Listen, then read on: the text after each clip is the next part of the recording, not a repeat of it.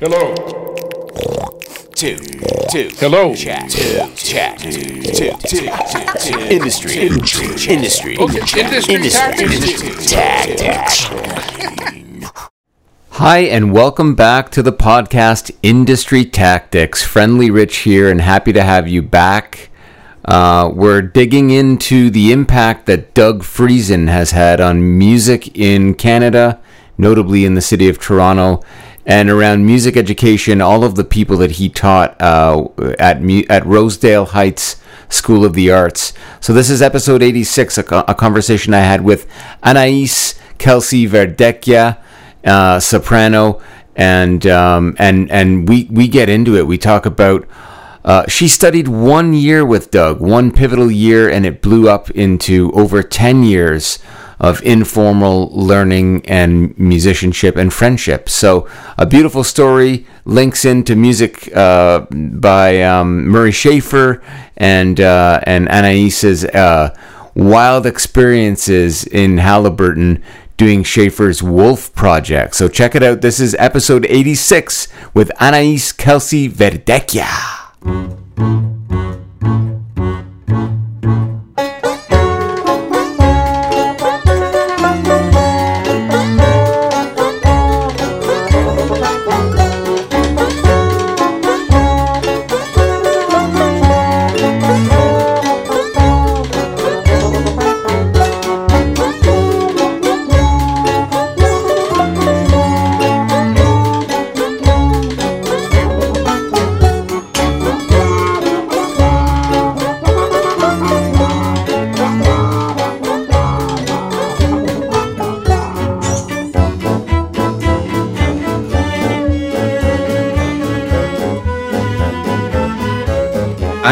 Kelsey Verdecchia, here we go.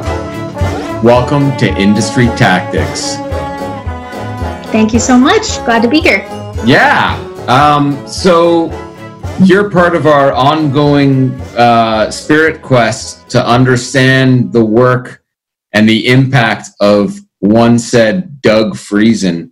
Can you um, kind of start the conversation around when you went to Rosedale Heights and your first kind of memories of, of kind of meeting Doug and, and learning from him? Yeah. Um, yeah. So I originally went to Rosedale. I was a tuba player and uh, played some piano and uh, liked to sing, but I hadn't really done it too seriously. And when I got to Rosedale, that that and tuba became sort of my main, my primary focus. Um, That's a great Um, diet. yeah yeah it's a lot of fun um yeah so when i was in grade 11 and at that point pretty much half of my timetable was music and uh, Hmm. i decided i wanted to take composition i'd never had a class with doug but um i had a lot of friends who had taken his like beginner band class and had a great time um, so i didn't really know what to expect when i signed up for his class like as a classically trained um, pianist and tuba player and now singer, uh, my understanding of composition was something pretty rigid and something um, fairly prescribed, I guess. There was Nice. some pretty clear ideas of what I was going to be doing.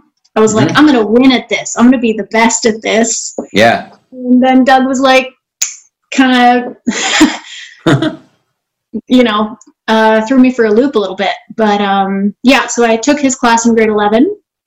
Only actually had him for the one year because that was the last year he was at Rosedale and then Oh wow. Oh, to go to the board. Yeah. what a period. So you you you were there. That's not that long ago, is it? Or maybe it is No. actually. Uh, about 10 years ago now. So Okay. Okay. the Wow. school year was 29, uh, 2009, 2010. That's right. That's right. I remember that. Like it was a meal ago. So so, so you Mhm. there, Doug's last last year. Um, Yeah. that was your grade eleven. And how did he bust it open for you? Like how did he remove that notion of uh, music as this prescribed thing that you can only do this way? Well, it was really what I remember sort of the most clearly is being shown how to listen to non musical sounds. Mhm. And that for me was brand new. Okay. Um, and I mean, I'm sure lots of people have talked about the games, like the games that he will play in class. Um, Yeah. I, and he still laughs about this now because I still hate most games. I've learned to right? love, yeah, because because I want to do I want to do it right. Like if I'm going to do something, I want to do it right. That's where my like classical training is like Okay. very in my head. I'm like, yeah, I can do this correctly. Like there is a right way and a wrong way to do this. And Doug Doug's class basically was like, no, Question there isn't. that. Right. Yeah. Right. So, so when you say you hate games, I've, I've not heard that kind of passion ever. Uh, like, what's a game that you really can't stand? Are you talking like like Monopoly or uh, of Catan? I can't stand that game. never played Catan because I Good. yeah, I just think I No would loss. be at it. Yeah. Although Um, maybe not. Maybe you would love it because the, the reason I hate Settlers of Catan, and I'm sure this is not even what you meant, but let's get into it. Um, is the rules in Catan bother me much like some of the rules of say of some of these games? Like Cobra the first time I played Cobra those rules kind of I I I, I resented them as well. I thought I thought I didn't spend all these years my first the first time I ever played Cobra I didn't spend all these years learning the rules of music to now have to learn this other thing. And I Yeah. kinda, it, I don't know it, it that that's definitely not how I've felt about Cobra since. Because when you see it done right, you Absolutely. that it's liberating, right? Yeah, absolutely. And that that was a real uh I guess struggle for me in in the beginning Yeah. of my like year with uh, in Doug's class was like well, but I already know the rules and I'm really good at Uh huh. that way. Like Getting music out of this piece of music, or right, or sque- squeezing Yeah. music out of this piece of paper, essentially. Yeah, yeah, yeah. exactly yeah, like Yeah. that and you know um Hmm. yeah uh, so it was a really it was a really trying period musically for me because i was being kind of kind of dragged out of this little shell that i'd built for myself um yeah and i still i still struggle with that it's something that like every time I go back to play games with anyone, if whether it's or to improvise with people, Yeah. like whether it's with a, a, a class that I'm teaching or just friends improvising, or like I saw Doug a little while ago and, and a Mhm. couple other people, and we like did some sound games in a park. And there's always a part of my brain that's like, you're going to do it wrong. You're going to do it wrong. Oh, And Doug, I think that that first year with Doug gave me the tools to start to dismiss that voice yeah. and move past that place of like Nice. you're doing it wrong there's a right and a wrong way to do it and and move Oh, to a place of more just like mindful music making and Yeah. Yeah. openness and listening which i think is like hugely important and what has like completely influenced my entire musical and non-musical life really at this point Yeah. Great. I love that. I love the sound of all that, um, and it's good because I think it's so important to.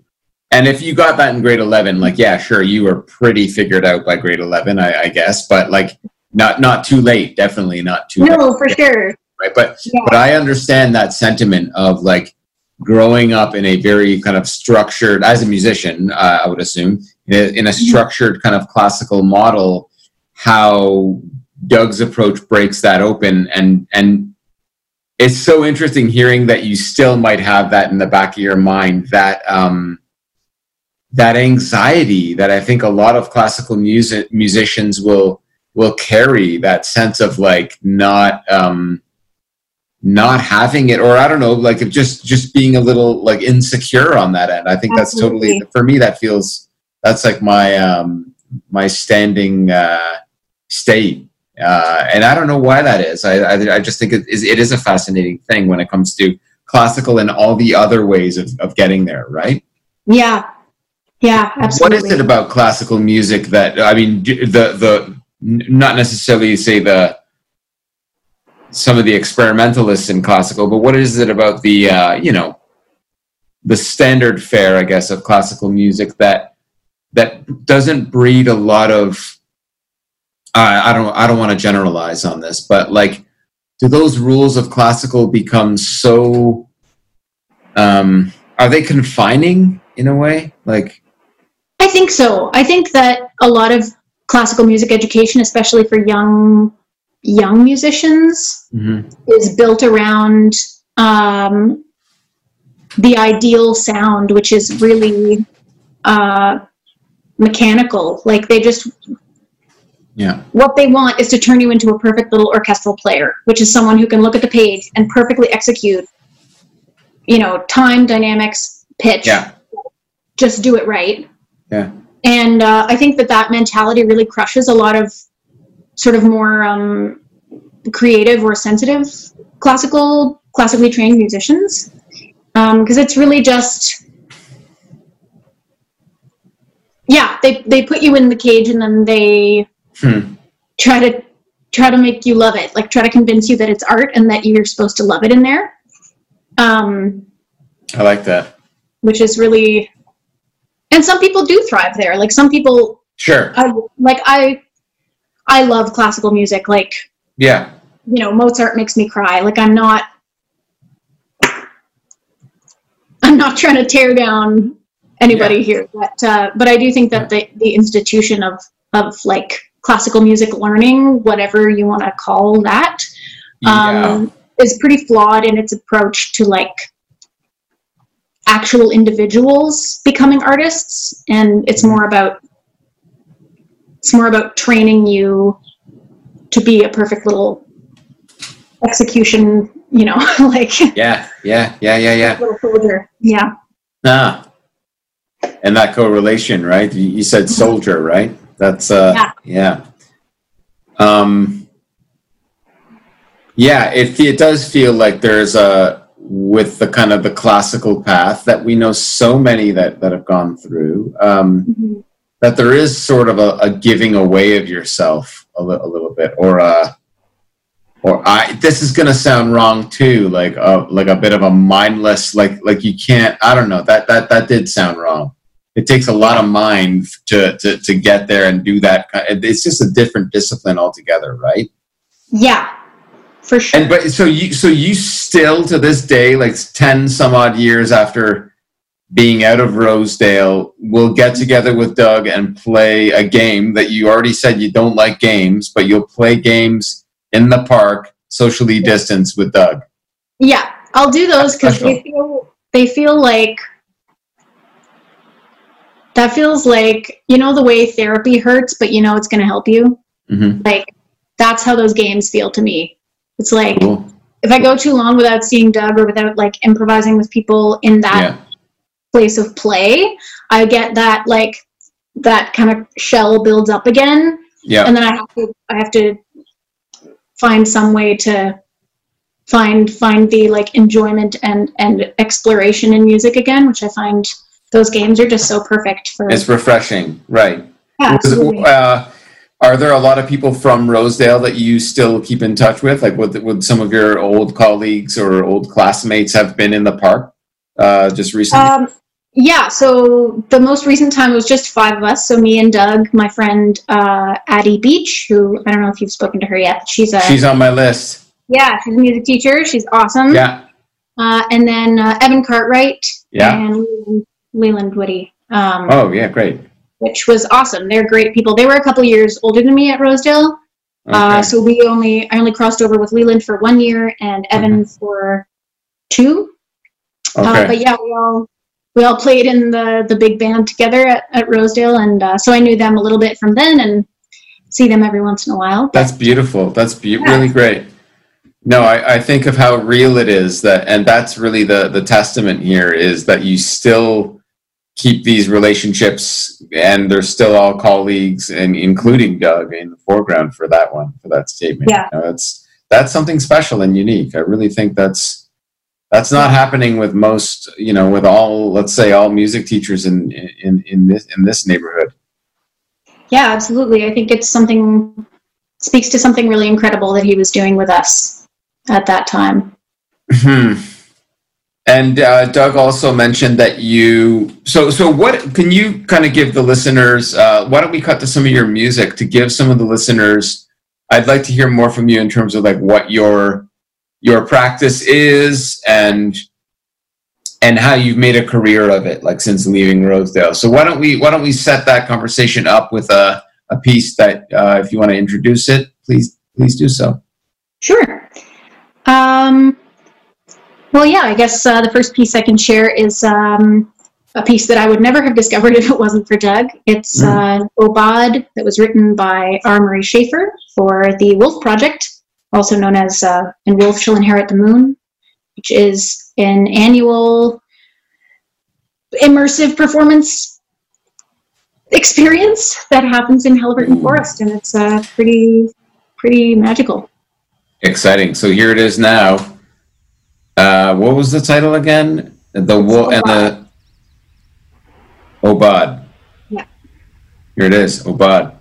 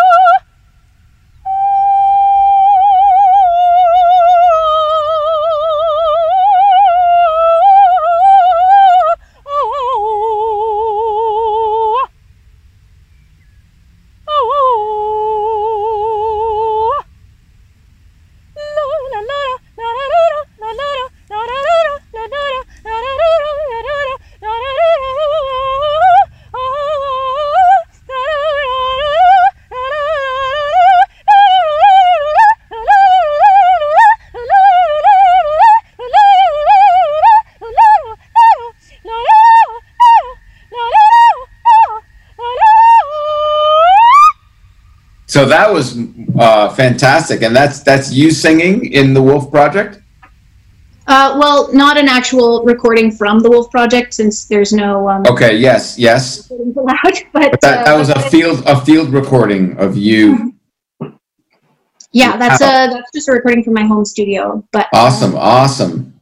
yeah, And um, tell me every last detail because I got to tell you, they invited me in uh, to join. I was I was slated to be a squeever uh, in the Wolf Project, okay, which is uh, for our listeners uh, a, a half a squirrel, a half a beaver, and Mhm. all these animals and all of these different groups. But I, I got cold feet because a I don't camp, right. That's a big part of it.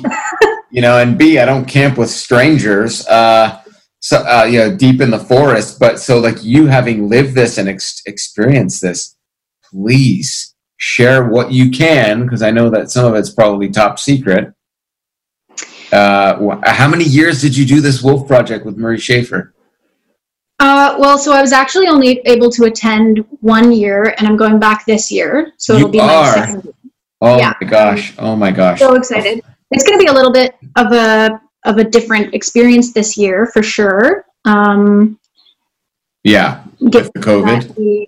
yeah, we have to uh, we have to distance. It'll be a smaller group. Okay. Um, Wow. yeah, How but basically, beautiful. sorry, go ahead. No, no, please. Um, yeah, okay. Well, I, I had heard about the Wolf Project from a few people. One, uh, a soprano whose work I really um, admire and whose sort of career I've been followed in Toronto. Um, I knew was involved in the project, so I chatted with her a little bit about her involvement with Schafer, and um, Mhm. that's Brooke uh, Brooke Dufton. I don't know if you know her, but she's Okay. amazing. Um, and and you had obviously known of Schafer's work through grade eleven, or yeah, or through. Yeah. Okay. Uh, earlier than that, because my my dad always was into kooky music, and he would Great. play stuff at home. I'd be like, "What is this?"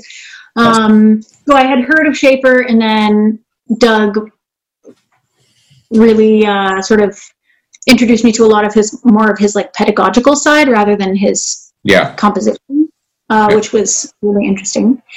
And yeah, so the Wolf Project came about. Um, I was visiting Murray and Eleanor with Doug hmm in May, I guess like four years ago, maybe 2016 or something like that.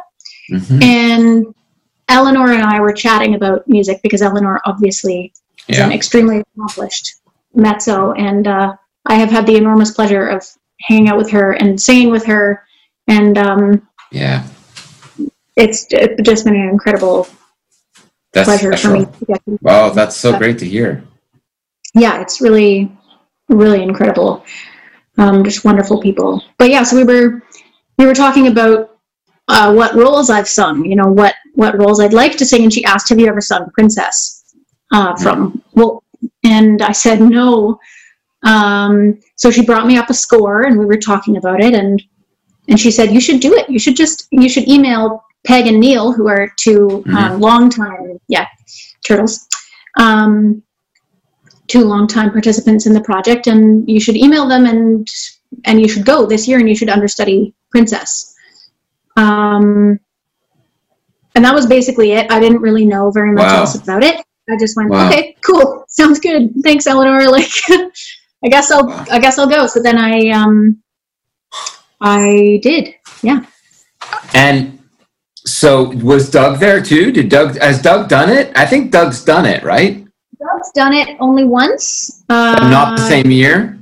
No, he went a few years before I was there. Um, so I went not really knowing anybody. I oh mean, wow. I knew, I knew Peg and Neil, and I met them. I knew them already, sort of through people, and um, and I went and had lunch with them to talk about the project and like get an idea of what the heck I was getting myself into. Yeah. Um, Very daring. Yeah. So, and then I don't know how much you know about the logistics of it, but there are two campsites basically. One being Squeever, which is where you would have been, which is the sort of four of the we're all split up into groups for the purposes of like the project and the final performance so four of the groups are over in squeever and the other four are where i was so i wasn't with peg and neil i was like Okay. completely with just a whole new bunch of people um and the way i just remember it felt like a camping trip for the first Yeah. How it's two weeks. Is it two weeks? No. no it's eight, it's eight days Eight Um, days. Okay. Yeah, so Eight we go in on a Saturday and we le- leave on a Sunday. And so the day we got there, it was raining. Mhm. Um, we everyone sort of parks at the Haliburton, like I guess where the visitors center is, and then you downsize into a few vehicles to go to the landing where you get the canoes, and then you canoe and portage into where you're actually camping. And uh, so we were doing that. The rain starts coming down. You're packing everything into bear barrels and like building a canoe raft to carry all these barrels across the lake. And uh, Yeah. Yeah. then finally, after like four or five hours of packing things away, you get in a canoe and you head over. And uh, the experience sort of starts there, I would say, at the landing. Like meeting all these people and seeing them in like an almost normal context. Yeah. Yeah. And there's this kind of magical thing that happens. You get across the water, Yeah. and uh, it's always a little bit of a performance, and always a little bit. You're always a little bit of an actor, and always a little bit of an audience member, Uh-huh. and it's just an intensely. I mean, it's.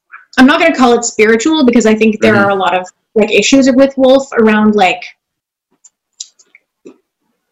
it's a 30 year old project. There's some cultural appropriation issues there. That's been talked about a lot. Like, Okay. Okay. Yeah. but Yeah. Yeah. I'm not aware of the inner workings of it, but I do know Yeah. that it's, it's, it's, it's, my impression of it is that it's such an ambitious and, and, and strain. I mean, in terms of practice, like it's colliding with like, yeah, like you, like you outlined, like performance, your audience, your, it's, it, did it feel like it was a restful experience or were, were you constantly on? Both. Definitely both. I mean, it wasn't restful physically, it was a lot of work. Yeah. Um, and I was not an experienced camper, and it rained for the first three days that I was there. So my tent was soaked, all my things were wet. Um, Okay. I was freezing cold, I was covered in bug bites. Okay. um, that so there was that side of it and then there was the other side where i was in the woods with 15 other people some of whom are musicians and some of whom aren't but we're all practicing this really active and mindful listening all the time together wow. and it was just a really incredible sense of community and like yeah. yeah Well, you're going a- back, so that says it all to me that it wasn't that that it was. oh yeah I think I I think I understand what you mean when you say that it was it was spiritual. Like it sounds like it was it was pretty pretty life changing. Helped shape a lot of your your ideas, and it, it and it, it also just in, in in where it sits in in Murray's work is also really interesting because it's this like offshoot of a like let alone what you were mentioning with his the pedagogical stuff that he's worked on through his life but also like all of his his it's it's it's kind of this like it, it's not published is it? It's it's this like offshoot kind of like yeah not not really. it's a really Yeah. strange but interesting like tradition that it, it has become like 30 some odd years of doing this Yeah. whatever. It's Yeah, it, yeah.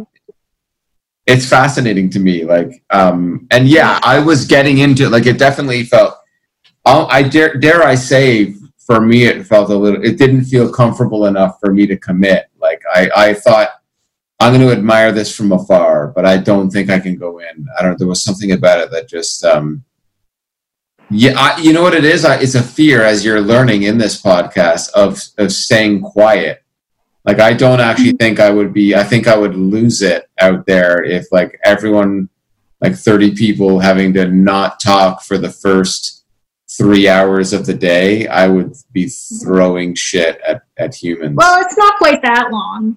Okay, good, good. Not three hours. It's usually, I would say, like max an hour. Yeah. good luck. I mean, I, it's something I could strive t- towards, right? Yeah, An totally. hour of silence. We should all be able to. Um, Mhm. Wow. So uh, I could probably could interview you forever on that subject alone on the Wolf Project, but um, Yeah, it's pretty cool. yeah. And so that that that left a real. It sounds like it made a real impression on you. It really did. Um, Hmm. Yeah, on a number of levels. I mean, uh, musically and in terms of listening, it was really important for me, and to to perform and hear music in that kind of raw, natural setting. When I Yeah. come from a position that is so married to these um, these you know concert halls and and churches that are that are built specifically to create the perfect sound um, when you can just go to the woods and float in the middle of a lake and get the perfect sound Love it. Yeah, so that was that was kind of trippy to me, but uh, yeah, and then as a performer as well, like as an opera singer, it was really powerful to be able to just like embrace character in that way and and to be with these people who I didn't know at all. So you Yeah. emotional vulnerability of being like, okay, we're in the woods, like hmm we all eat together, sleep together, swim together, like Yeah. we're just together all the time now. You know everything about me all of a sudden, and Mhm. And then to be able to perform for those people and to sort of let go of any sort of imagined restrictions that I had as a as a performer. Lots of like, oh well, what are they going to think if I, you know? And opera school is full of that because it's all. Uh, Yeah. yeah, there's a lot of problematic stuff with opera and and women's bodies in performance for sure. Um, and Wolf really really helped me to release a lot of those things and to sort of embrace my physical presence as a performer and my Wow. this physical presence on whatever this earthly plane without you know making it too new agey. You went there. You did it. You I went there. Oh, good. No, no, no. Um, Yeah. and, and so so yeah i mean it it once again talks about similarly to the doug I, of course in line with the influence of doug in, in all of this. Mhm. um how did your like where did you go after this we're going a little off off road here but where did you go to like how where did your studies take you where does your career take you after you leave rosedale? Yeah, um, so I went straight from Rosedale to U of T, um, to the Faculty of Music for classical voice performance. okay Um, did two years and then dropped out for a few years and then went back to finish my degree. holy smokes i love the sound of all of that Yeah, How did you? Uh, I, I I have a similar. I, I've led a similar life. So why did you leave after the second year, if I, if I might ask? I did the exact same thing. Uh, wondering what what led you there. Um, I left because I was very deeply depressed, Mhm. and no one at U of T seemed able to offer me any support. Uh, I'm sorry to and hear that. musically, yeah, it was a it was a rough time, but they've like definitely improved since then. Like my last two years were much better. Um, they've definitely made some some steps in the right direction, but at the time right. it felt very alienating and very Yeah, um, yeah, yeah. you know i felt like i was the only person experiencing that and uh, you know i was used to being a straight a student and used to loving school and wanting to be there 12 hours a day and like Mhm, you mhm. know then suddenly uh, not caring about music and not being moved by music and not Oh. um, wanting to make music was was like it was a real crisis of uh, Wow. yeah my sense of self just completely dissolved really i didn't know what to do Oh, so, so sorry to hear that. I mean, that's Oh. the- in a lot of ways they, they seem to do that well uh, at times. But I, I don't know if it was if it, anyway. I won't get into. I don't want to bash the U of T. But did, did are you finished? Did, were you able to finish after you went back? yes so i'm done now have my degree finally Congratulations. thank you very And, much th- and thank you for sharing that. I, I um, you know, I appreciate you opening up about that and um, Yeah. and what that was like for you. You know, um, every everybody's path with education is so just unique and its own thing. You know, especially just acquiring this special thing that you have. You know, and just hearing about the Wolf Project in the middle of all that. So. If I could play Yeah. that, like that trip in 2000, you said 16? yeah to, to Murray and Eleanor's place and doing the Wolf Project shortly thereafter. You're Mhm. are you out of U of T by the time that happens, or are you still in the midst of all? Like, does it kind of help you figure yourself out at U of T? it was definitely so the the trip happened between my third and fourth year at U of T. So it was after I Awesome. went back to school. So that summer, school ended in April. I went to see Murray and Eleanor in May.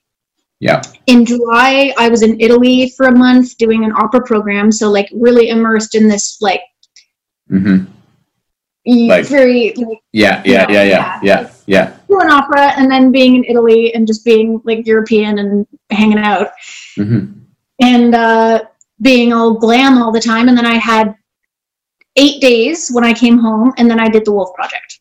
Amazing, Um, amazing. so I it was- just love that. It was an intensely transformative summer. It was like, and then I came back into fourth year, and I was like, you know what? Fuck. I know exactly what I want to do. Like, this is my recital program. Here's how we're gonna do it. Um, Wow, wow. which was awesome, and I had a fantastic. Yeah. Wow. Yeah, it's it's truly beautiful. I love you know I love the idea of um and and granted I hear what you're saying about some of the ideas being a little antiquated or needing a rethink in in in Schafer's, Schafer's work, but um, Yeah.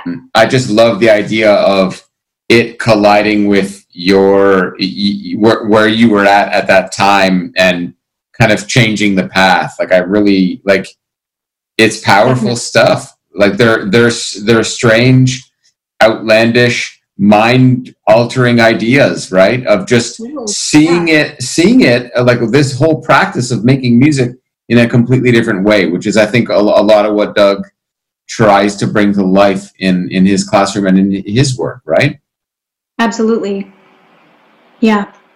And it's really, I mean, the thing about that I don't think he would ever, he would feel very bashful if he heard me say this, but like his, his teaching and the work that we did there, it's, it was less, for me, it was less about like just about music and it was more about how do we interact with the world and how do we be humans in the world and be compassionate people like Yeah.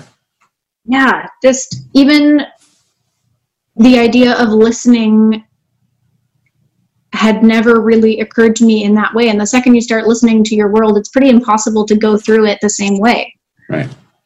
Right. like And so i think in that way a lot of us who were in that class with doug were changed on a pretty in a pretty fundamental way to, to becoming more mindful and more um connected that's that's that's that's he, i mean yeah Yeah, sorry, my internet connection is unstable. Uh, in fact, so am I. Um, but uh, I'll, I'll just say, I think, I think that is, it's so exciting, and that's kind of what I'm wanting to to explore with some of these interviews of the impact of education. Um, I love, you know, I, don't, I obviously I don't love the the the the uh, the reason why you had to leave U of T, but I love the the way that ends for me of like you know, kind of figuring it out and making sense of it, and um, and that's part of your story. And I just love, I love the the way Doug has changed your life. Like I really, I think it's it's a this kind of thinking, and and that's where I'm trying to I'm trying to kind of hone in on it. Like it, it's it's super exciting to me. I know I know you could argue this about any teacher that that you you loved, and you didn't spend a lot of time formally if it was only grade eleven, but that's it's Mm-hmm. not about the the number of years, is it? I think it's really No. yeah. And Doug is the kind of person where, you know, we're good friends now. I feel very, Yeah. very lucky. Well, I was going to say it is about the number of years, and now it's over ten, right? So yeah, exactly. You know, like, yeah, and he has never stopped, never stopped being a teacher to me. mm-hmm. mm. never stopped sort of encouraging me and showing me yeah showing me that there is another way and that there's another yeah that there's another option for music making and that like when i get all cynical and i'm like opera is dead like no one is gonna you know Yeah. you know my career is over he's like actually like calm down let's let's talk about this let's just breathe and think about what people are actually doing in the world and what we could be doing in the world and why we do it, and I think that's what like you're you're you're honing in on with the whole like why we do this anyway is like it's bigger than the actual music, right? And um, that's really special to me. And are you um, so where are you at now? Um, like, what are some of your goals as you're you're you're continuing to build your career? that's a great question um, i have i definitely have a lot of projects i would like to get done um, i've been i'm yeah i've been working on a collection of songs for either unaccompanied voice or uh, voice and small ensemble Mhm. um, which are are very influenced by Schafer's like Schafer's way of writing for voice, which is very um, very idiomatic and very fluid, and uh. I think he really just embraces the human voice as a as an instrument, and that that to me is something really unique. So I've been writing a lot with his his writing in mind, um, and I had you know plans to do a little showcase of that work, but uh, obviously with the current climate, that's not happening anytime soon. Right. But um, I've been recording some of those pieces just at home, like you know, yeah. and uh, yeah, sending them to friends and family who want to hear them and that kind of thing. Mhm. And um, it's definitely been an interesting opportunity lately. Uh, Mhm. I have been working full time, but I do have a couple days off a week now, which has been great because I've gotten back into playing piano and tuba and improvising and learning new repertoire and sort of that Right having that excitement and curiosity about music again, which is pretty is pretty great. So Oh, that's Yeah. nice. Thank, thanks for sharing. Um, yeah, and I hope uh, I hope to hear some of uh, of this uh, of, of this work that you were mentioning for um, for voice. Uh, Sure, yeah. And when I guess it's it's tough to say when or how that will kind of take uh, take shape now, given the uncertain times we're in. But um, but I hope that you'll you'll you'll you know get that get that accomplished. thank you. Yeah. Yeah. Well, um, this has been it's been a joy to get to know you and, and listen to how kind of all of this uh, sh- shapes in your life the influence of Doug and, and of course Murray um, and his work. Um, what would you like to end on? What do you have a, a piece of music uh, that we can that we can play or um, or maybe Sure, even yeah uh, a last memory of Doug something something related I'm or both or both. Um, yeah, I would be very, I'd be very happy to share one of the pieces that I've been working on. Um, please all right. Uh, yeah. Um, sorry, I'm just just thinking about it now. Um, yeah, I. So this is a piece I wrote for uh, unaccompanied voice. Um, it's on on a text by D. H. Lawrence, which I is one of my favorite poems. Um, uh, the poem's called "Dog Tired," and um, yeah, I don't know how much how much else I want to say, but uh, yeah, it's one of my pieces. Well, let it speak for itself. Thank you. Thank you. Real pleasure to speak with you, Anais. And um, yeah, you take care of yourself and uh, and keep in touch. I really appreciate you being a part of this. Absolutely. Thank you so much. So there it was, episode 86. Thanks again, Anais, for uh, for a wonderful interview. And just before we hear "Dog Tired," this solo piece uh, for voice, um, you could learn more about the podcast at Industry Tactics on Twitter, or go to my website friendlyrich.com for more info. Thank you again for listening. I can't believe it's been 86 episodes already dig into that back catalog. We're uh, and we're pushing forward with more interviews, learning about this vast impact of Doug Friesen on Toronto music and music education in general. So thanks a lot for listening. Take care.